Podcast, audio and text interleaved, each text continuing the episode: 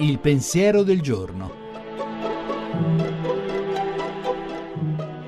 In studio Alberto Melloni, storico del cristianesimo, direttore della Fondazione per le Scienze Religiose di Bologna.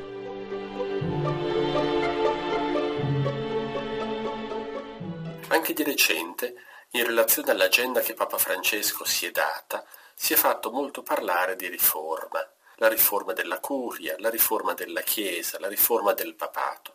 La parola riforma viene da una tradizione cristiana molto profonda nel tempo, una tradizione che pensa che ci sia nella vita delle comunità cristiane, ma forse nella vita di tutti, un processo fatale di deformazione, una cosa che fa perdere quella cosa iniziale, originaria, la forma, e che deve essere appunto ritrovata passando dalla deformazione alla riforma.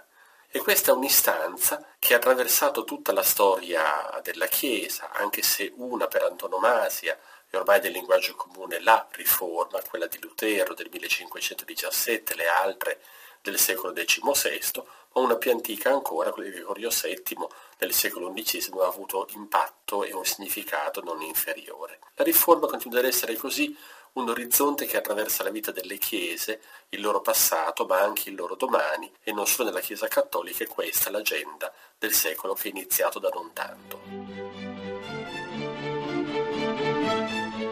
La trasmissione si può riascoltare e scaricare in podcast dal sito pensierodelgiorno.rai.it.